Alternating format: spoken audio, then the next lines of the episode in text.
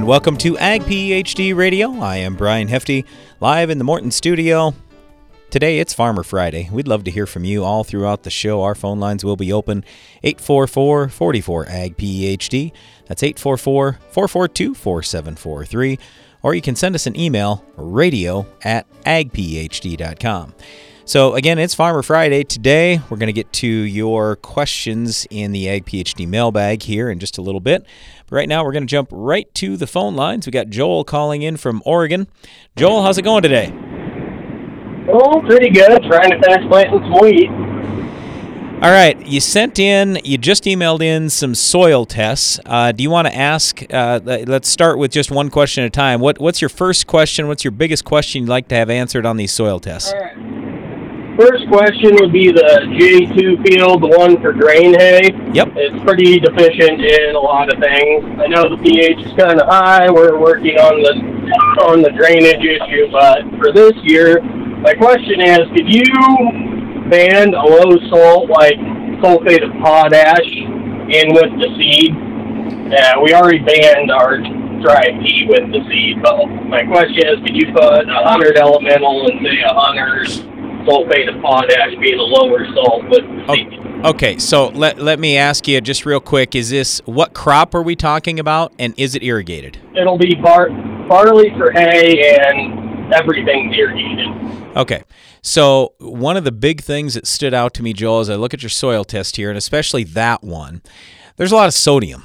So how we get that much sodium is usually three different things we're looking at. Number one uh, over application of manure, and I don't think that's what we're dealing with here.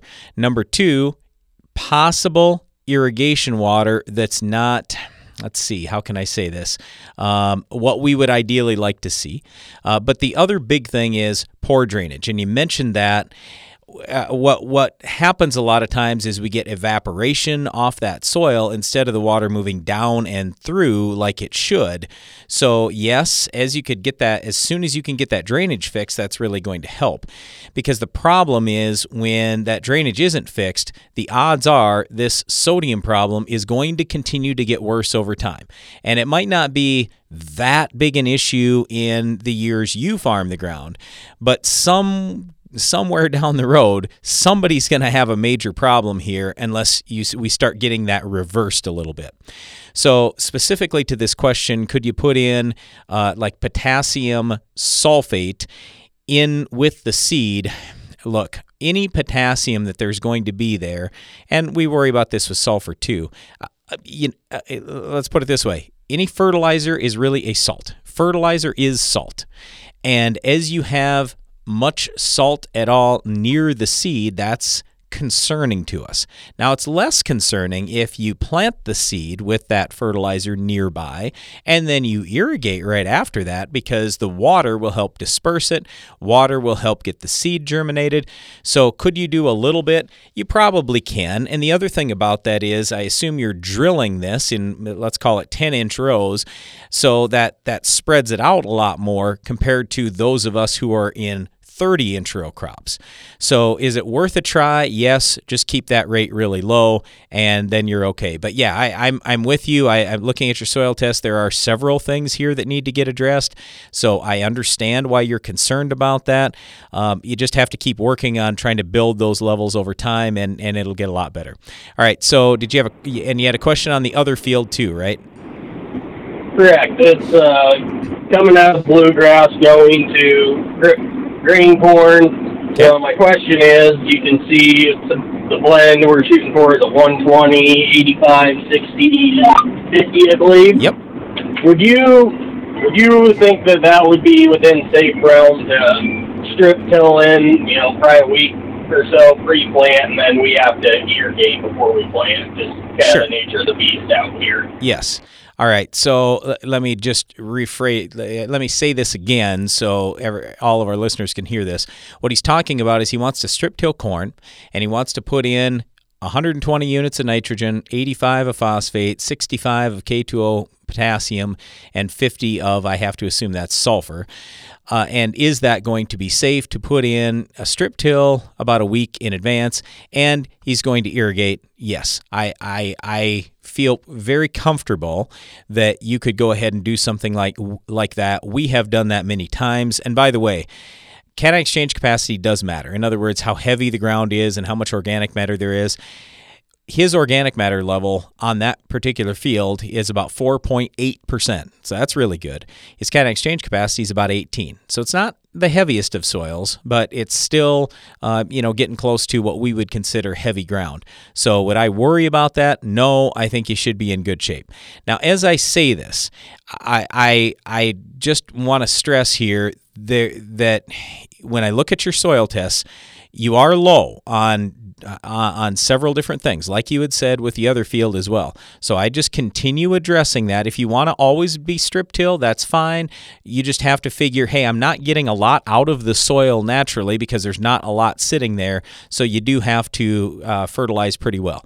And throwing going a 120, 85, 65, and then 50 units of sulfur, that to me does sound pretty good. The only thing, if you're shooting for 200 bushel corn, you're probably going to be, or I shouldn't say probably you might be a hair low on the nitrogen, but you got a lot of organic matter, and there will be a lot of nitrogen that'll come out of the ground for free when that organic matter is breaking down over the course of the summer. So you might make it. Um, you'll just kind of have to see as the season is progressing. Any other uh, questions, Joel? Anything else we can help you with? Nope, that'll be it. I sure appreciate your time. Thank you. You bet. Yeah, thanks for calling in. Yeah, we look at a lot of soil tests every day. I've got a number that that we're going to get to hopefully here today if we get time for the Ag PhD mailbag. And we would encourage you please number 1 take at least some soil tests every year. And when you do them, get complete tests. Okay, so in other words, don't just get NP and K, get sulfur, get the micronutrients, get calcium and magnesium, base saturation, pH, all those things. Really, really important. Oh, and sodium's a big deal too. I see a lot of tests without sodium levels on there. You got to have that. Just uh, uh, like we were just talking about with Joel there, that was the key thing that we've got to look at long term trying to alleviate or we're going to have more problems. Well, anyway, it's Farmer Friday. If you want to call in, 844 44 AG PhD. Give your corn a strong defense against stress throughout the season with MycoApply Endoprime SC. MycoApply Endoprime SC uses four specially selected species of mycorrhizal fungi to protect your crop against stress. That means more access to water and key micronutrients while building a healthy soil structure for stronger crops for years to come. Stronger corn starts beneath the surface. Learn more about MycoApply Endoprime SC at endoprimecorn.com. Always read and follow label instructions. As a little girl, I always wanted to run the combine because it meant I was helping Dad. And Dad always said farmers are helpers. I'm teaching that to my daughters that farmers help our family, our neighbors, and our community. It's what I do at work. I help farmers get the equipment they need. My name is Kim. I'm a farmer and I work for Case IH. Case IH, built by farmers. Revytek fungicide from BASF has been specifically developed for the selective soybean grower who doesn't compromise. If you think good is good enough, if you're okay with just achieving rather than overachieving, if average is your goal, this is not the fungicide for you. Revytek fungicide, brand new chemistry, three no excuse modes of action, zero modes of compromise. Sounds like the fungicide for you. Revytek fungicide from BASF. That's smart. Always read and follow label directions.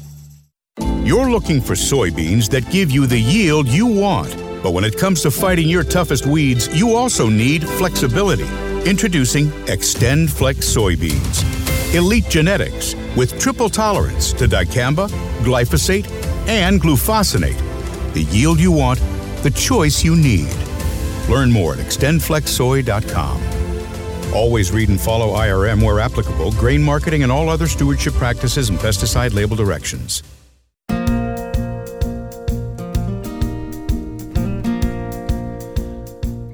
Welcome back to Ag PhD Radio. Brian Hefty here, live in the Morton studio. Today on the show, it's Farmer Friday. We would love to hear from you if you want to call in. The number is 844 44 Ag PhD or send us an email radio at agphd.com. We're going to jump right back to the phone lines. Got Zach calling in from Iowa. Zach, how's it going today? Pretty good. How are you? Excellent. So, what's happening in your farm right now? Oh, just kind of getting prepared yet. Not a lot of action going on yet. Uh, getting some manure hauled. Uh, probably maybe do some seeding um, maybe this weekend, next week. Some alfalfa and oats and stuff. Uh, we got some dirt work that's getting done right now, and just not really crazy yet, but getting ready to be crazy, I guess. Yeah, yeah, absolutely. So, are things relatively dry in your area so you can get that dirt work done without a whole lot of problems?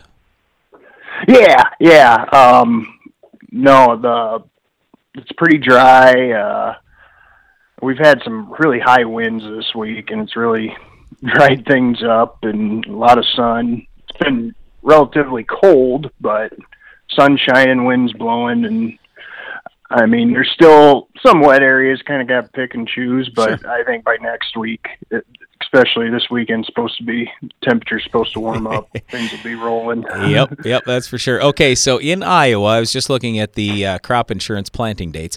The first date for crop insurance uh, for early planting is April 11th. Are you planning to plant April 11th, or when is kind of your start date you would like to hit?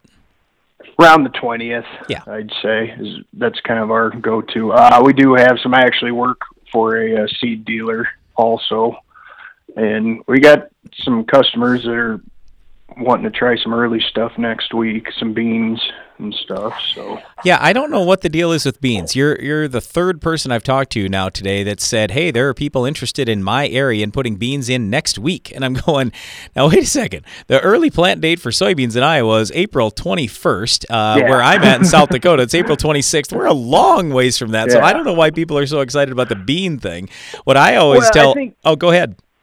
Yeah, I think it is because everybody's finding benefits planting beans earlier. I think people keep push each year like okay they were really good this year i planted this year let's put, Yep. keep pushing it back and see if we can stretch that you know Uh, Yeah. everybody's finding benefits we got people with one planter now actually Right. going out doing a few beans and switching back to corn and Yeah, them so Yeah, and I'm all for starting early, but to me, there's a little bit of a limit to it. And when I'm uh, over two weeks earlier than the first plant date, I just feel like that's kind of pushing it a little bit. But mm-hmm. but you know, whatever. I, I've always told our guys on the farm, look, we're going to start the first day that we actually can for crop insurance. So, like for us, it's April 10th on corn, so that's next Saturday. And I, I just say, look, I'm not expecting we get many acres in the ground, but I don't know if this is. It, it's been this way for you on your farm, but it certainly is on our farm. We always have the best intentions, and oh, yep, the planter's all ready to go. Everything's ready to go, and day one we get like 20 acres planted. so I, Yeah, I always yeah, like getting day one out of the way, you know. yeah, yeah. No, and we don't on our farm. We're not pushing it that early. My wife sells crop insurance, so I, I'm pray I probably couldn't get away with it anyway. So yeah, I, yeah, it's like in our state with this uh, April 26th date on soybeans. All of a sudden, they're going to be like a hundred thousand acres that just magically got planted on April 26th. Yeah, you know, yeah, it's like, uh, yeah, guys, we're we're really pushing the date. All right, anything anything else happening? Anything else you're thinking about as you go into this spring here, Zach? Um, no, I think we're just a lot of guys. I, we're focusing on beans, trying to, like I said, get them in earlier, not Yeah. extremely early, but that's one of our goals. Uh, Sure. you know, we're sticking with the sticking with the programs we've been doing. Uh, everything's worked. We uh, put on put on a little uh, liquid in when we spray, and then side dress with wide drops afterwards. Uh, we got some liquid manure to go on. Oh, uh, yeah. Yet. So and all a lot of dry right now. Yeah. Dry manure. Getting Well- that done. That's been kind of got pushed back because we were really wet there before, and then everything was froze before that. Right. and Yep. so Yep. Well, at least we're getting a fairly decent spring for that to happen. It's been warmer than normal, drier than normal. So, yeah, hopefully you're able to get that work done here fairly soon. Hey, Zach, uh, thanks a lot for calling in today. Really appreciate it. Best of luck to you this spring. you bet. Thanks. You bet. Let's go next down to the state of Nebraska. Got Gilbert calling in. Gilbert, I hear it's windy down in your area today. Yes, it is about 40, 45 mile an hour. So I didn't know whether you want to talk wind or farming. they go hand in hand, I guess. They really do. So yeah, we're we're pretty windy up here today too. I think that it's gusting to 35 or something. But I mean, we've had a lot of that here in the last two weeks. I mean, there's one good thing. At least it's drying stuff out a little bit. I assume it's the same thing for you down there. Right. We about ten days ago we had an opportunity to put in hydro, uh, liquid in on for about five days, and Yeah. we've had five and a half inches of rain. Oh wow. And now we're back out there the last two three days, and we're finishing up on putting thirty two percent down. And uh, we're hoping to get some chemicals on here in the next few days if the wind goes down, where we can do that right. Yeah. So, uh, in, in in terms of your farm this spring, are you planning on planting earlier than normal? You kind of looking at same same timing as normal for getting everything in the ground. What's it look like today? I think we'll get in there at normal time. Yeah, like I said, we got chemicals to put on, and and uh, it's you know it's going to be probably that 15th of April by the time we are ready. Our soil temperatures are in no-till bean ground are 46 right now, so they're getting up there. Yeah, definitely. Uh, and with 80 degree weather coming on, that'll give that a boost, I'm sure. Yep. Yep. So you, you mentioned beans, and, and I know I'm sure you're going to plant corn first, but I, I was just curious: Are you planting Xtend beans or enlist beans, or what did you decide to do with trait on soybeans this year? We went everything Enlist beans this year. We tried a quarter last year, and so we are going 100% Enlist this year. Oh, good. Uh, So it's a new experience for us. so what what are you thinking about post emerge? Are you going to use Liberty? Are you going to use the Enlist? Are you going to use them both? What's kind of your your general plan? I, I realize it's early, but what's your thought at this point? Yeah, the, the Liberty and the Enlist, you know, I kind of leave it up to the boys. I have two sons in the operation, so Oh. I what they definitely are going to use, I couldn't say for sure, but I've heard them talk that. Yeah. Yep. Uh, last year we had the co-op apply chemicals to that quarter that we, you know, tried to enlist on, and I don't know what we used there, but we had good luck with it. Yep. So you got two sons back in the operation. You say, uh, have they been back for a long time now? Yes, they well, they're uh, sons, but you know they're 50, 55 years old now, Oh. and I'm older than that. they, they've been around since '95, I guess. So, yeah, Yep. Yep. Yep. So long time. All right. Well. yeah, they have been, and it, you know it's like every other farm operation. I think help is hard to come by, and so they haven't fired me up because they can't find anybody else. See, yeah, and you know the nice thing too is it. I I assume it keeps you young to some degree. You got something to look forward to. You got a good job out there, and it's and it's your land you're working on. right? Yeah, it's it's fun. Yes, that's what we need to have.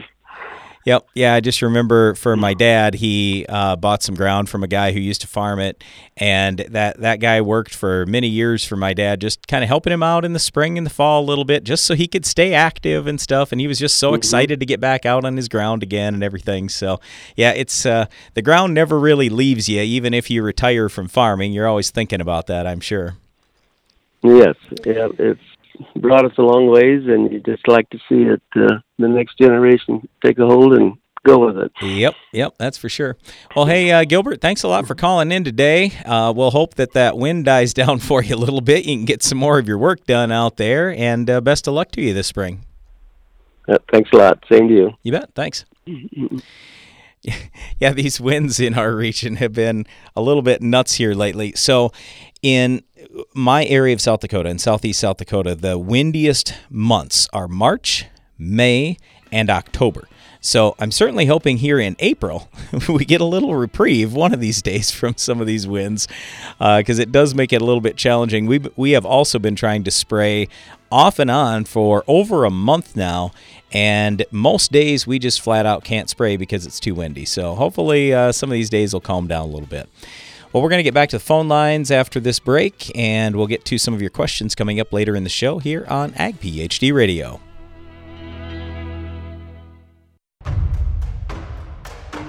When it comes to weed control, our cards have always been on the table. Because we believe you deserve near zero volatility, flexible tank mixing, and a wide application window. That's the Enlist weed control system. Just better. With no ifs, ands, or buts. Discover better weed control. Enlist.com. Enlist.com. With stronger bean prices ahead, don't let white mold reduce your yield and profits again this year. Contans WG reduces sclerotia in your fields, eliminating white mold at the source. White mold was a major problem in 2019, costing soybean farmers valuable yield potential. As you rotate back into those white mold infected areas this spring, protect yourself by applying Contans. Clean your soils and return lost yield potential to every soybean you plant with Contans WG. Pentair Hypro 3D nozzles are your premier choice for fungicide applications. Syngenta fungicide application field trials have shown Hypro 3D nozzles provide a yield advantage of up to 10% over other nozzles, maximizing the return on your fungicide investment. Learn more at pentair.com/hypro. Start your crop off right with the Germinator closing wheel from Farm Shop MFG. Our spike design excels in variable soils and shatters compaction. Plus, the unique shoulder firmer encases a seed to maximize seed to soil contact. Order yours at farmshopmfg.com. Morton Buildings knows that great buildings need great people, and we want you to be the newest member of our team. Morton is expanding its construction crew, and we're seeking new and experienced candidates to fill our crew member positions. Morton provides great pay and training, so be a part of the next generation to build Morton. Don't let the opportunity to join the best construction crew in the business pass you by. Learn more on our careers page at mortonbuildings.com. No matter what time of the year it is on your farm, with a Bayer Plus Rewards program, earning and redeeming rewards are always in season. Because when you buy two or more eligible seed or crop protection products throughout the year, you earn $3 per acre in cashback rewards. Cash you can redeem and reinvest in your farm later in the season. That's Bayer Plus Rewards, and that's how we're helping make every part of your season, well, rewarding. Visit mybayerplus.com to learn more. See program terms and conditions for full details. When it comes to trusted herbicide formulations, you know Nufarm, and you certainly know Nufarm exclusive Weedmaster. For decades, Weedmaster has been the go to herbicide for consistent burn down weed control in a huge variety of crops, and in range and pasture management too. Don't let yield robbing weeds stand in the way of your progress or profits. Nufarm and Weedmaster herbicide here to help.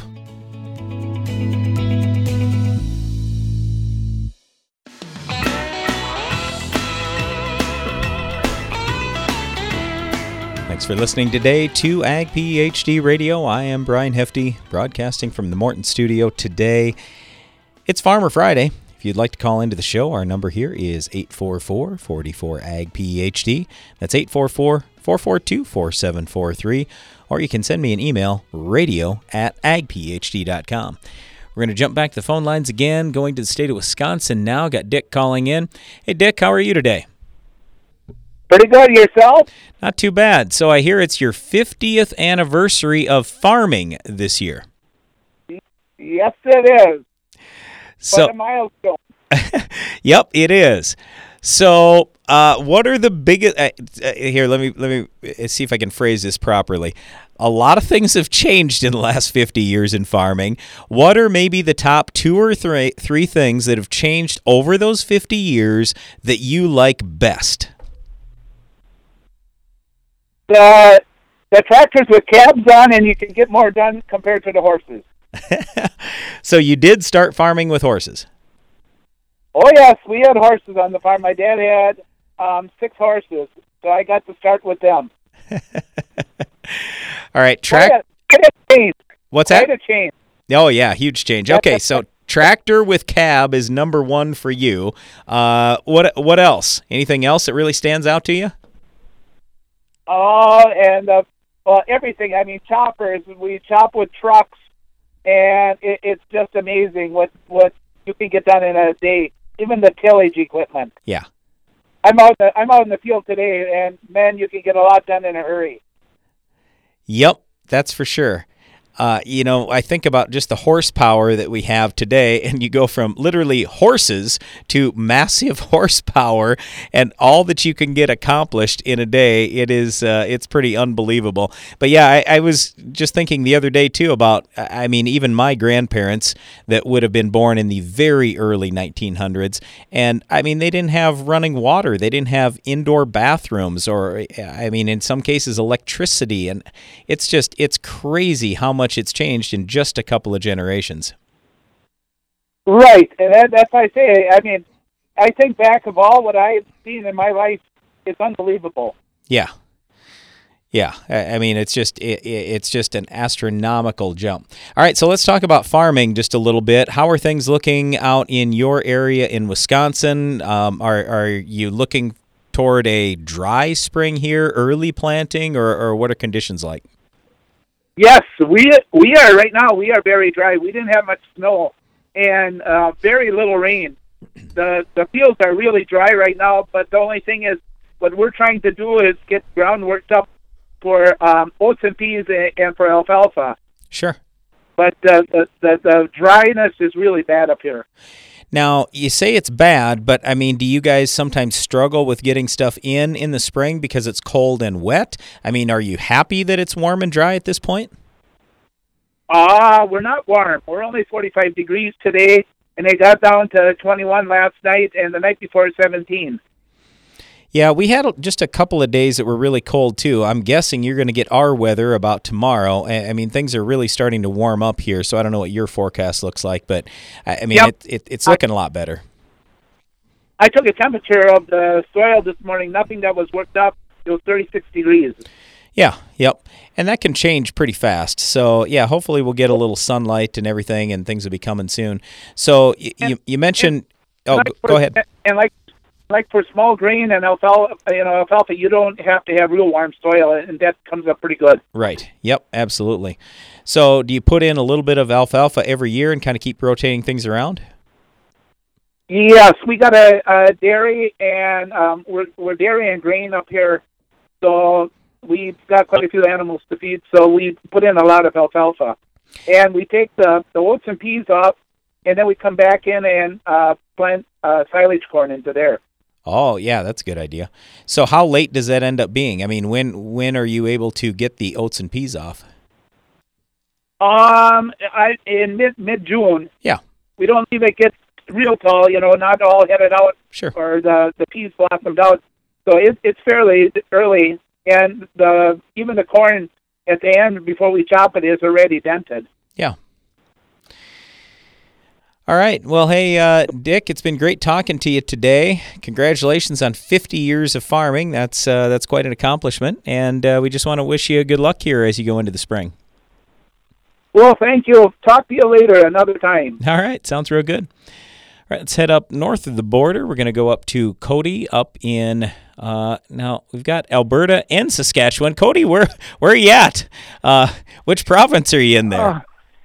Well, I'm I'm in Saskatchewan. Okay. Um, I'm so I'm so close to the Alberta border. We just just more or less say uh, north of north of the Alberta Saskatchewan border from the states, about 200 miles, and that's about where where I am here. Oh, okay. so, You bet. yeah, yeah. I, I, I heard you yeah. sent in a soil test earlier today. Yeah, I did. Yeah, I did. I was just wondering if you guys had maybe had a chance to take a look at it. I'd sent it, told Janelle or whatever that uh, I'd sent one in there earlier, but I'm just more or less was wondering, you know, if uh, you guys took a look at kind of my soil type or whatever and see, you know, what is the elephant in the room there, more or less about uh, Gotcha. what I'm Hey- lacking. Hey, hey, Alex, do we have uh, Cody's soil tests? I don't know if I am seeing that here. Uh, I, I've got I got a bunch of stuff printed out, and I don't I didn't I don't think I saw anything in my email. So anyway, Alex, go back and, and check an email and send it over to me quick if, if you see that. Uh, was there anything specifically that, that you were wondering on the soil test, or just you wanted me to look at it and uh, and just give you a general idea? Yeah, just like you know to take a look at it and give me a general idea because I mean it's it's fairly kind of typical of a lot of my soils. It might be a little lower in organic matter and my potash, but some of my fertility levels are a little bit lower than some of my other fields, but a little bit of different management going on. Got cattle running on some of it and feeding a lot of crop and everything back onto it, so we get you know a little bit of nutrient build up there as well. But um, this is more you know bare farmland where we don't have any cattle running on it, and it's kind of typical of some of my what I call my my real farmland or whatever. But sure, um, sure. it's um, I'm you know I'm I'm I'm kind of worried about my potash depletion more or less than anything. Like I mean we were we were looking at thousand pounds available potash for many years and all that, and um, and um, the biggest thing was is you know we in our area we don't really use any potash at all, and it's yeah we've always had such high availability, but now it's starting to, you know, in the last 13, 15 years, we've been we've been growing pretty pretty big crops, Yep. right? yep. I hear you. We ended up with the same thing. It's about 20 years ago on our farm. And, you know, for years, the university and everybody told us, oh, don't put any potassium on. We got all kinds of it in the soil. But what they neglect to tell you is, well, yeah, but most of what's in the soil is in the form of a rock and is not going to come available super fast. And so we ended up depleting a lot of that. And we got our soil levels so low that we were really hurting our yields. So we've been putting on Mhm. crazy amounts of potassium here, especially for about the last 15 years now. And now we got everything built back up again good. So now we're in good shape. But yeah, in the meantime, we were having lodging issues and grain quality issues and you name it. So, um, oh, and uh, let, let me ask you quick because we're not finding your soil Mhm. tests. Uh, did you send them to radio? Did you send them to radio at agphd.com or where'd you send those? Oh gosh, was it info at Ag PhD? Maybe I, Okay. I sent it to. Yeah, that's fine. Yeah. Uh, well, yep. We'll we'll we'll check. Uh, I'll have Alex check during our Yeah. commercial break here, and we'll see if we can find those for you. Oh, sure. And and uh, Yeah. Any anyway, so uh, coming back to this potassium thing, the two things we're looking Mm-hmm. at: number one is parts per million, but number two, which is usually the bigger factor in your region because your soils are usually pretty heavy. Um, I, I mean, Yeah. for the farmers I work with up in your area, um, and Yeah, they're it's very heavy. yeah, it's just base saturation potassium. We like seeing that base saturation K over 4%. And so to get mm-hmm. there, that means a lot of times we're talking 400 to 600 parts per million on uh, potassium. And so it's to the point where a lot of soil labs and even universities will say, "Oh, that's that's really high." And I go, "Not really because we got so much stinking calcium and magnesium in our soils. Yes. If we don't get the potassium up, what happens is we're Yeah. constantly shorting our plant tissue analysis. So anyway, Cody, uh, if you want to hang on, you certainly can. Otherwise, sure. we'll we'll uh, we'll see if we can find your tests here right after this. Stay tuned. High yield growers know that bringing in big bushels means establishing excellent emergence. Start your crop off right with the Germinator closing wheel from Farm Shop MFG. The Germinator's spike design excels in variable soils and eliminates sidewall compaction. But what makes the Germinator unique is its inner rim shoulder firmer, which encases the seed with soil, maximizing seed to soil contact. It's not just any closing wheel. Reach your yield potential at farmshopmfg.com. Want to cut production costs without losing yield? Brian Ryberg from Buffalo Lake, Minnesota has done just that. Here's his story. We began using a soil warrior on our farm the fall of 2014. We've seen many benefits from better water infiltration, a lot less hours on equipment, fuel, able to reduce our fertilizer side. So it's really simplified our operation. See what makes Soil Warrior different and better at soilwarrior.com. You can count on AgroLiquid for precision crop nutrition. When you don't get all your potash down in the fall, when weather or market prices change your management strategy, or when you want to balance your fertilizer program with micronutrients. AgroLiquid is ready with the products and application flexibility you want for in season crop nutrition and the research proven results you need. AgroLiquid. Apply less, expect more. Find a retailer at agroliquid.com. Did you know soybean diseases like white mold and sudden death syndrome can survive in your soil even after rotating crops? Prevention of these diseases is a constant battle, and yield loss from an infection can be devastating. The right management plan makes all the difference. Keep your beans safe this spring with Heads Up Seed Treatment. Heads Up guards your seed from both white mold and SDS. Stay protected and profitable by asking your seed dealer for Heads Up. Learn more at headsupst.com. Protect your empire. Rule your fields with dual modes of action. Low use rate Authority Supreme herbicide from FMC combines Group 14 and Group 15 modes of action for pre plant and pre emergence control of key broadleaf weeds and grasses. A preventative application keeps your fields clean when it matters most to crop productivity. Visit your FMC retailer or ag.fmc.com to learn more. Always read and follow all label directions. Step it up this season. Do more than just keep your soybean fields clean with Authority Supreme or Authority Edge herbicide from FMC. Walk those clean fields with pride and enter for your chance to win a $500 Cabela's gift card.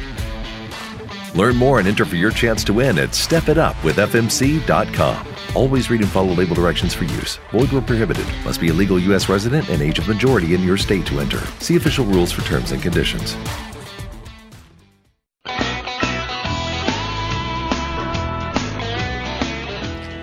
Welcome back to Ag PhD Radio.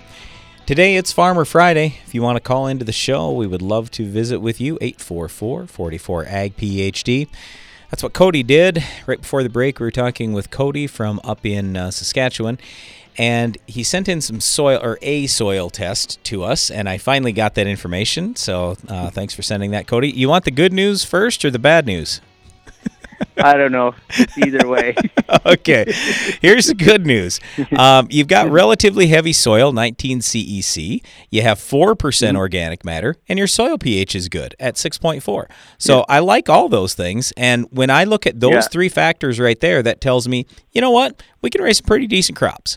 Okay, now here's Mm-hmm. unfortunately the bad news. Um, you're low on almost every single fertility thing that we can think of. So your Yeah. your nitrogen was at six parts per million, phosphorus 8.7 parts per million, sulfur at seven parts per million, boron a half part per million, copper 0.7, zinc 1.2. So all those things need to be increased. And then we get to the potassium that we were talking about before the break. Yeah. You're at 2.7% base saturation K. Oh, I, I did have one other piece of good news. Your sodium level is only at 0.7, so that's actually perfect. Uh, but but yeah, I, I mean it's just it's it's to add and and where the first dollars really should go, in my opinion, would be phosphorus and potassium. Spend your money on phosphorus Yeah. and potassium, and you got to get some sulfur out there. And then you know if you have dollars left, spend at least a little bit on zinc and copper and boron because all those are at critically low levels. hmm Okay. So I, I, I mean, your your soil's good. It's just, y- I mean, you got gonna unfortunately have to put some dollars to it. And I, let me let me say Yeah. this too, Cody. Uh, we've had soil tests when we first started, uh, when we first have gotten pieces of ground that have looked much lower than this, worse than this, however you want to say it. It just it it, it takes just a little uh, dollar investment and then you start heading down the right path and you don't have to get up to crazy high levels day one but you need to be at least on a, a little bit of a build program put a little bit extra out there because as little as is in your soil you can't count on hardly anything coming into your plant other than what you're going to apply. Exactly, and like uh, that's what I was. You know, we I know full well this this particular field is you know on the home section, and uh, it you know being with having cattle, you, you tend to take the straw fairly frequently, and I've been I've put a I've put a kibosh on that here, and uh, putting everything back more or less to try and right the ship there. And but yes, you know, and that, that's typical. I mean, my organic matter is only four percent, and it really in our our neck of the woods that um, better fields are probably more into that five to six. Yeah, but even so, oh, OM. four four is really good. I mean, there would be a lot of mm-hmm. people listening to the show today that would say, "Wow, if I Yeah. could get four percent organic matter, I'd love to have that." So that's certainly not Yeah. bad. Yeah, but Yeah. uh, and it, since you mentioned that on the home place, I just I got to tell you a quick story. So back, this is I don't know, 15, 18 years ago, something like that. Might have been 20 years ago now. And anyway, I just remember there was a day where my dad came in and he was talking to my brother and me, and he goes, "Boys, you know what? I've been putting all this fertilizer out for a lot of years, and I'm getting about ready to retire, and I think it's time I start mining that fertilizer out of the ground." and I'm like, well, wait a second here. We're going to farm the ground after you're gone. So why are you doing this? And he goes, well, I think it's going to be really good profitability wise. And it sure was for a couple of years. But he continued doing that and he really got some of our ground depleted. And so Oh, yeah. anyway, here's here's my story for you. So when we when he turned things over to us uh, on this ground that he owned, um, we worked out a deal. So we were share renting it, not cash renting it, Mm-hmm. share renting it. So you know what that means? That means he has to pay part of the fertilizer bill. So I, my I, I was talking to my brother that fall, and he goes, "What, what are we going to do with this ground of dad's that he's got totally depleted?" I go, "Darren, don't even worry about it. I don't even want to incriminate you because I got a plan." And we had Mm-hmm. truckloads of fertilizer coming in, and I waited until my dad he was going to go south for the winter, so he went to he went all the way Mm-hmm. to Arizona, and then I I found out his address and I sent him the bill, and I got a phone call like a few days later. He got the bill, and he goes, "Brian, I, I think you sent me the wrong bill. I think I got the whole fertilizer bill for the whole farm." And I go, "No, Dad, that's just your share for your ground," and I'll, I'll leave out the rest of that conversation because we're on the radio right now. But he proceeded to chew me out, and he did for months on end until that fall, and he had the best yields he'd ever had. So anyway, it just, yep. I, I mean, it can turn around really quick. So anyway, Yeah. Uh, no, that's a big thing. I know we do grow a fair bit of. We try it in our more of our rougher land and our more fenced off land. We do grow a fair bit of grass and alfalfa in the rotation, and sure, like, like that's what my biggest thing was is when a guy does put down the alfalfa. Last year, I guess I, I put a fair quite a lot of S15 down with it, Yep. um, and but I know darn well that I mean my potash is my potash levels are are kind of cratering more or less. And I guess if a person is to go and you know put in an alfalfa crop or whatever, you should be doing a you know a good old salt and pepper blend on it as they call it to try and bring it back up or whatever. But um, yeah, and let me give you one other thing to think about when when you talk about alfalfa. eh, take a look at how many tons. What's your goal for the life of that stand? Let's say, just as an example, let's say it's four years, and you know whatever you're hoping to get four tons a year. Just I'm throwing it out there, and so you Yeah. multiply that out. You go, okay, I got 16 tons. Look at how much 16 tons is going to remove, and if you can afford it, I would really encourage you, and I, I say this to everybody who grows a perennial crop, try to put it all out up front. Because, like in your environment with that heavy soil, you're never going to lose your P and K. It's never going to happen. Get it down in the ground no. where where that alfalfa needs it,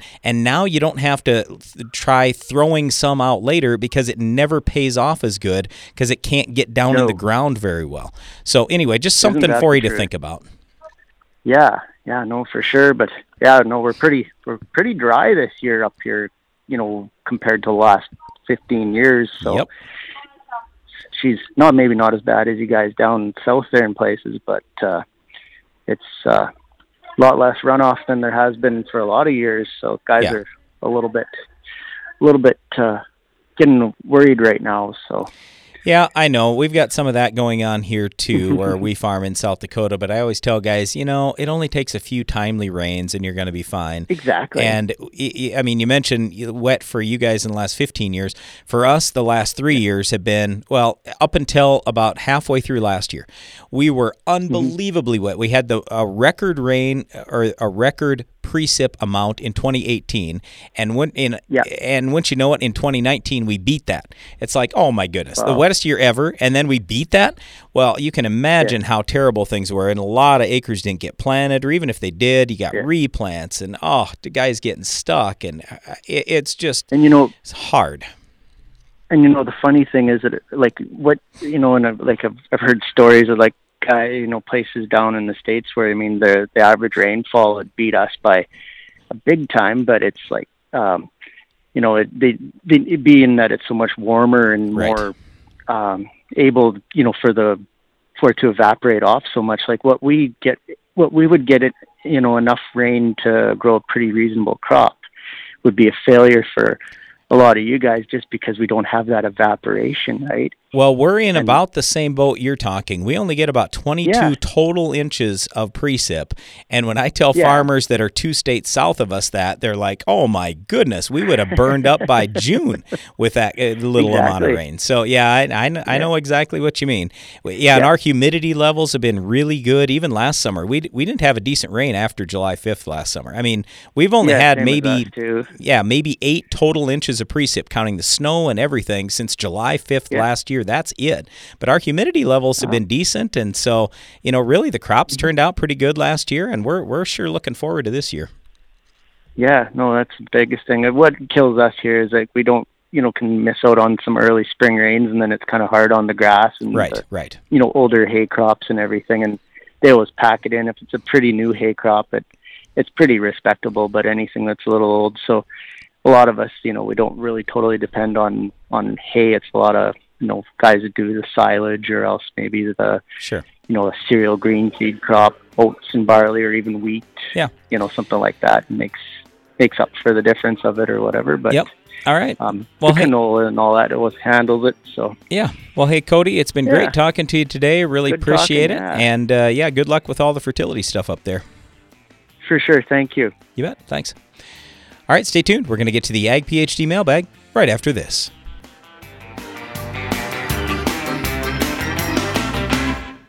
AgroLiquid is precision crop nutrition. That means being committed to product performance, to research and field testing, and to superior agronomics. Most of all, AgroLiquid is committed to delivering precisely the right nutrition in the right way, including seed-safe planter plus side dress applications and foliar applications with low burn risk. AgroLiquid. Apply less, expect more. Find a retailer at agroliquid.com. Give your corn a strong defense against stress throughout the season with MycoApply Endoprime SC. MycoApply Endoprime SC uses four specially selected species of mycorrhizal fungi to protect your crop against stress. That means more access to water and key micronutrients while building a healthy soil structure for stronger crops for years to come. Stronger corn starts beneath the surface. Learn more about MycoApply Endoprime SC at endoprimecorn.com. Always read and follow label instructions. Wherever you go,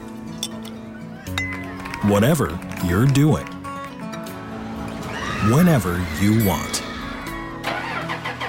Farm your way with Case IH AFS Connect. Now you can farm, share data, and manage your fleet however, whenever, and wherever you want. Learn more at caseih.com slash farm your way. Are you worried about nitrogen loss this spring? Well, we asked retailers what they thought about Instinct Next Gen Nitrogen Stabilizer from Corteva Agriscience. What they said was so inspiring, we got an actor to reenact it. Ahem. It's a great return on investment. A great return. Investment, investment. Great return.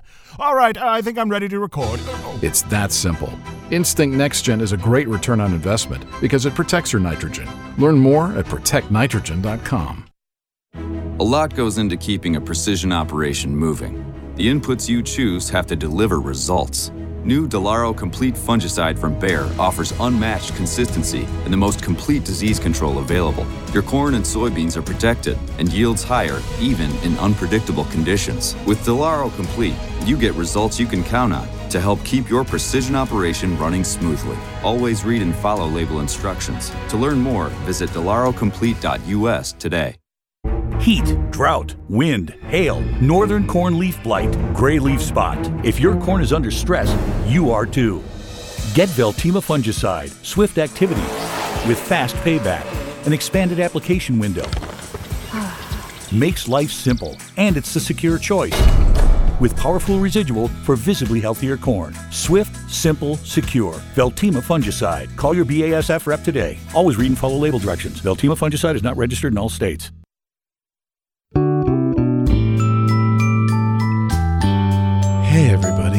Come on in. The Ag PhD mailbag is about to begin. Our first question in the Ag PhD mailbag time is from Ed in Indiana. He says, Can you rank corn planter performance options from most important to least important, such as spacing, down pressure, starter, that kind of thing? Uh, oh, and by the way, in both no till and conventional till. All right, well, Ed, I, I, it really varies depending on your conditions out there and residue and everything else. So let me just tell you, in my opinion, what I feel is most important from a planter. To me, number one is depth. If you don't have the right depth, you got a real problem. You will absolutely not even come close to maximizing yield if you get your depth way off. So what we're looking for is a consistent depth. So somehow, some way, that to me is number one. Number two is seed to soil contact. So when you talk about, eh, I mean, like row cleaners, for example, is that necessary if it's conventional till? Well, not nearly as much as if it's no till. Okay, so I don't care exactly how you get this accomplished, but in the end, we've got to be able to have good seed to soil contact. That's right behind depth. Okay, the third thing would be spacing. And there, I, I realize there are a lot of people talking about the spacing and having spacing just right, and that that's so important. I've never really seen that. Um, we, we do a lot of lot of research work. We try a lot of different things. Is spacing somewhat important? Yes. Is it more important than depth? Not even close. Is it more important than seed to soil contact? Not even close. And then the last thing on the list for me is going to be fertilizer. But that really depends on if you have high or low soil tests. So, for example, let's say you've got your ground really loaded up. I mean, it's great on fertility at zero to six inches and maybe even below that. Does planter fertilizer help you a lot? In that case, no. If you had completely depleted soil where there's like nothing out there for fertility, well, then all of a sudden fertilizer moves up the list a little bit because you have no other fertility. So you've got to somehow, some way get fertility to those plants. But yeah, as far as it being on the planter, that's going to be last behind all those other things, to me at least. All right, good and interesting question, by the way. Okay, next one comes from Chris in Nebraska. He says, I have strip tilled my corn ground and drilled no till beans for the past 12 years. Well, this year I'd like to use my planter for beans and first strip till that ground also. My question is, should I strip to a 4 to 6 inch depth instead of my usual 8 to 10 inches? Uh, and with corn, I apply 40 gallons of liquid fertilizer, but plan on 5 gallons for beans. Okay, so anytime we start talking spring strip till, we usually shallow it up. The reason why is because it's hard to get it dry enough, deep enough by the time you want to plant. So to think that we're going to go clear down to eight to 10 inches deep, I, I usually don't recommend that in the spring. My other concern gets to be there could be more settling the deeper that you go with that strip till machine. So, yes, I probably would go to that four to six inches deep. Uh, putting five gallons out for beans, it's probably going to be okay. We just have to be much more concerned about beans than we do with corn with any fertility because beans are a lot more sensitive, but most likely you're going to, going to end up being fine with that. Okay, uh, next one, and I don't think I have a name on this one. Uh, talking about zinc in crops, and this one asks uh, and, and says, I've followed you guys over the years, whether we're talking zinc, phosphorus, potassium, or copper levels, how do you know after you've applied a fix type level of a product if it's even there? Will a soil test indicate it immediately? Two years later how i mean how long does it take? And for a fixed level what i'm talking about for me would be like uh, 30 part per million increase in phosphorus 300 part per million increase in k 5 part per million increase in zinc etc uh, so what do you do on your farm to confirm these types of application levels worked? All right well the first thing that we are concerned about is yield because at the end of the day honestly I don't really give a rip what my soil test says. I care about my yield and my profit. So if I do that and I'm getting good yields, then I'm going to feel pretty good. That's number one. In order to kind of verify that all these nutrients got out there, well, first of all, I will just tell you we spread all our own fertilizer, so I don't have to trust that somebody actually put the fertilizer on or did they not. We know because we did it ourselves. But anyway, to verify it, yeah, typically we apply most of our fertilizer in the fall, other than nitrogen and, and sulfur and maybe a little boron that we'll do in season. But I mean, things like P and K and zinc, that's all done in the fall. and then we'll soil test again the next fall and it's usually there the potassium though is the one where sometimes that might not be there the zinc for us is always there we put on zinc sulfate it's always there the next year phosphorus always there the next year I, I, mean if if there was going to be any left it's there but it's the potassium because when you think about well just put some potash in your hand. I mean, wash your hand off afterward, but put your put some potash in your hand, and you'll see what I'm talking about. It's it, it's like a rock, so it doesn't break down super fast. Some years we are really really dry, and if we put on a lot of potash, especially in some bands or something like that, it doesn't always show up the next year. Sometimes it takes two years before all of it shows up. But yes, we just look at soil tests and we'll also look at plant tissue analysis in some cases as well to verify that what we put out is getting into the plant. All right, next one is from Raul who asks about uh, potassium and lodging and just um, how can you explain lodging a little bit more and how you overcome that? Okay, so when we talk about lodging, what we really mean is that the plant tipped over. We see this most commonly in corn, but we see it uh, very often in small grains, sometimes in soybeans. The number one factor for this is lack of potassium. In terms of other nutrients, copper and manganese are also key to stalk quality, but potassium is by far and away number one. Now, if you have good potassium levels and you're still having lodging problems, then I would be looking at copper and manganese. But other than that, I am concerned about drainage and compaction because if you don't have good drainage, then your roots aren't going to grow deep and give you good base. If you have compaction, same kind of thing. Your roots aren't going to grow deep and give you a good base. So there are several things that go into this and lodging, unfortunately, can really cause some major issues. Ask anybody who went through the derecho last year in Iowa, or it's we had the exact same thing in South Dakota the prior year.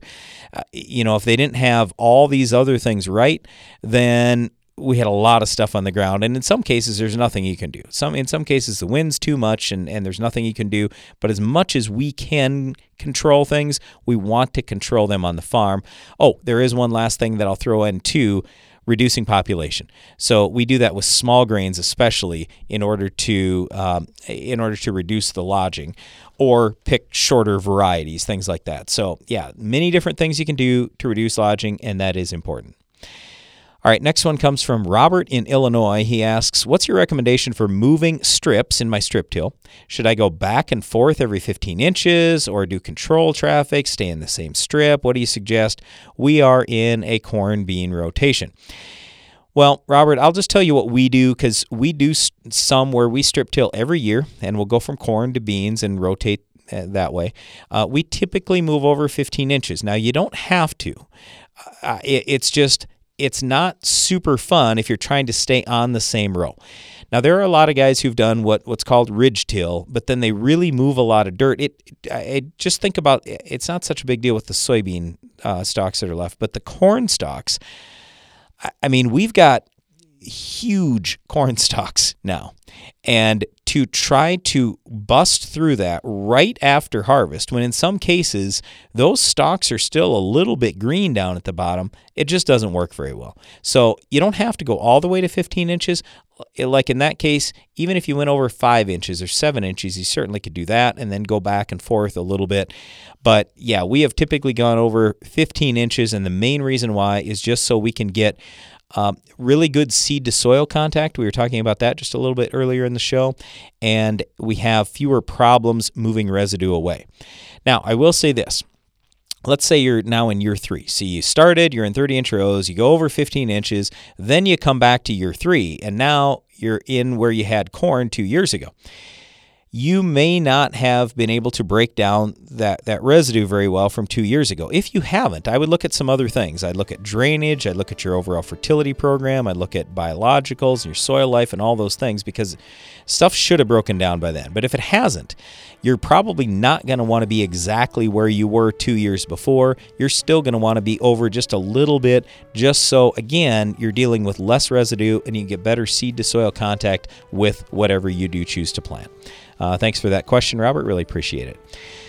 All right. Well, before we go, I just want to say thanks to Alex. Yesterday, I uh, called him Janelle, which was great. That's my sister, and she usually she often runs the controls for us. I wasn't looking, and here it was Alex running stuff and not Janelle. But anyway, thanks, Alex. Great job today. Uh, and thanks to everybody who called or wrote in with questions. We really appreciate that. And thanks to you for listening. Be sure to join us again each weekday for more Ag PhD Radio.